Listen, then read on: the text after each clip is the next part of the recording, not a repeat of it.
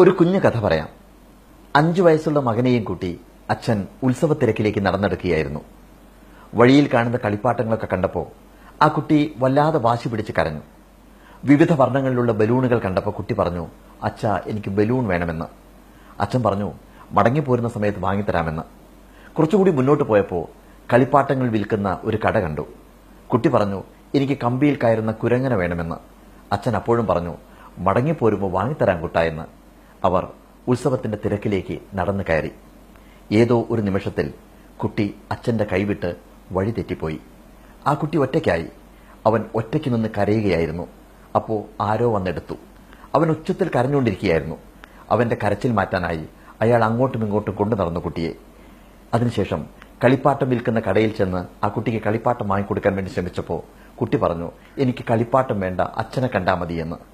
Balloon വാങ്ങിക്കൊടുക്കാൻ വേണ്ടി ശ്രമിച്ചപ്പോഴും കുട്ടി പറഞ്ഞു എനിക്ക് ബലൂൺ വേണ്ട അച്ഛനെ കണ്ടാൽ മതിയെന്ന്.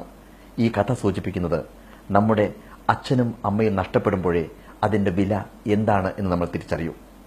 എന്റെ അനുഭവം തന്നെ പറയാം. ഇരിഞ്ഞാലക്കുടയിൽ ഞാൻ ഒരു ഷോ നടത്തിക്കൊണ്ടിരിക്കുമ്പോഴാണ് നിലമ്പൂരിലെ വീട്ടിൽ എന്റെ അച്ഛൻ മരിക്കുന്നത്. അന്ന് രാത്രി കൊടുങ്ങല്ലൂർ ഗസ്റ്റ് ഹൗസിൽ ഒന്നും അറിയാതെ ഉറങ്ങി. അടുത്ത ദിവസം രാവിലെ ഗസ്റ്റ് ഹൗസിൽ നിന്ന് കാറിൽ നിലമ്പൂരിലേക്ക് പോകുമ്പോൾ മനസ്സിലോർത്തത് ഒന്ന് മാത്രമാണ്. ഒരു ദിവസം ഒരു ദിവസമെങ്കിലും അച്ഛനെ കാണണം എന്നുള്ള മോഹം ഒരിക്കൽ കൂടി തിരിച്ചു കിട്ടണമെന്നുള്ള മോഹം അങ്ങനെയാണെങ്കിൽ ഒരുപാട് സ്നേഹിക്കാമായിരുന്നു എന്നുള്ള മോഹം. ഇത്രയും ഞാൻ പറഞ്ഞത് ഇന്നലെ പങ്കെടുത്ത ഒരു ചടങ്ങിന്റെ മനസ്സിൽ പേറുന്ന വല്ലാത്തൊരു ഭാരം ഇറക്കി വെക്കാനാണ്. ഇന്ത്യൻ ഡെന്റൽ അസോസിയേഷൻ സാമൂഹ്യനീതി വകുപ്പിന്റെ കീഴിലുള്ള വൃദ്ധമന്ദിരത്തിൽ സംഘടിപ്പിച്ച ഒരു പരിപാടിയായിരുന്നു അത്. അവിടെ കഴിയുന്ന വൃദ്ധരായ അച്ഛനമ്മമാർക്ക് സൗജന്യമായി ആർട്ടിഫിഷ്യൽ ഡെഞ്ചർ വെച്ചു കൊടുക്കുന്ന ഒരു പദ്ധതി.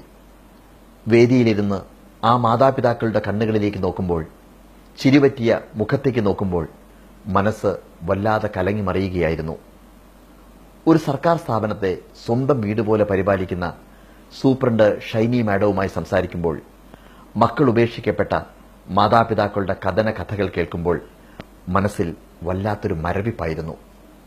അവർക്കിടയിൽ ഒരു കാലത്ത് കോളേജ് പ്രൊഫസറായും ആർമി ഓഫീസറുമൊക്കെയായി വിരാജിച്ചവരുണ്ടായിരുന്നു. എത്രയോ ശിഷ്യഗണങ്ങളെ അടക്കി നിർത്തിയ ഒരുപാട് പട്ടാളക്കാരെ ചിട്ടയോടെ നയിച്ച അവരെല്ലാം ഇന്ന് ഈ വൃദ്ധമന്ദിരത്തിലാണ്. വാർദ്ധക്യം നാളെ എന്നിലേക്കും വരുമെന്നും ഈ അവസ്ഥ എല്ലാവരുടേതുമാണെന്നും മക്കൾ മനസ്സിലാക്കാത്തത് എന്തുകൊണ്ടാണ്? കാലം എല്ലാം ഒരിക്കൽ തിരിച്ചു ചോദിക്കുമെന്നും നാം കരുതലോടെ സൂക്ഷിച്ചു പോരുന്ന സൗന്ദര്യവും സമ്പത്തും ആയവും വ്യയവും പ്രശസ്തിയും അധികാരവുമെല്ലാം അടിയറ വെച്ച് തിരിച്ചു പോകേണ്ടവരാണ് നാമെന്നും എന്തുകൊണ്ടാണ് നാം മറന്നു പോകുന്നത്? ഒരു കാലത്ത് തന്നെ ലാളിച്ചു വളർത്തിയ മാതാപിതാക്കളെ വൃദ്ധസദനത്തിൽ വിട്ട് തിരിഞ്ഞു നോക്കാതെ പോകാൻ എങ്ങനെയാണ് മക്കൾക്കാവുന്നത്? പണത്തിനും അധികാരത്തിനും സുഖത്തിനുമായി തിരക്കുകളിൽ നിന്നും തിരക്കുകളിലേക്ക് ഓടുമ്പോൾ താൻ ലാളിച്ചു വളർത്തുന്ന മക്കളും ഒരിക്കൽ തിരക്കിലേക്ക് വഴിമാറുമെന്നും വാർദ്ധക്യം ബാധിക്കുമ്പോൾ എല്ലാ തിരക്കുകളും നിലയ്ക്കുമെന്നും ഒരിക്കൽ തന്റെ ഓർമ്മകളിലും ചിതലരിക്കുമെന്നും ഇപ്പോൾ നമ്മൾ ഓർക്കുന്നത് നല്ലതാണ്.